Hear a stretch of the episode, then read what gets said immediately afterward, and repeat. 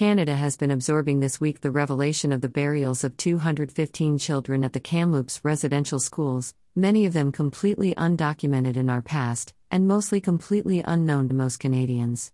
In an important sense, every one of these children is a crime victim, the least of which is neglect, the most serious of which is genocide.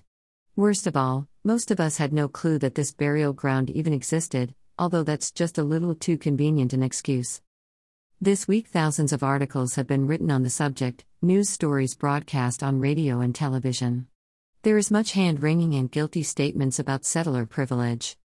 What I haven't heard enough of, or even any of, is the genocide underway in Canada today across the country. Everyday children are still being taken away from Aboriginal families and forced into care where they are neglected, abused, and abandoned, with many of these children dying while in care, or shortly after aging out of foster care. These kids are removed from families, single parent moms mostly, because of a system that still sees drunken Indians instead of struggling people who have been largely dispossessed from their tribal history and context by colonial exploitation and continuing subjugation by the settler cultures.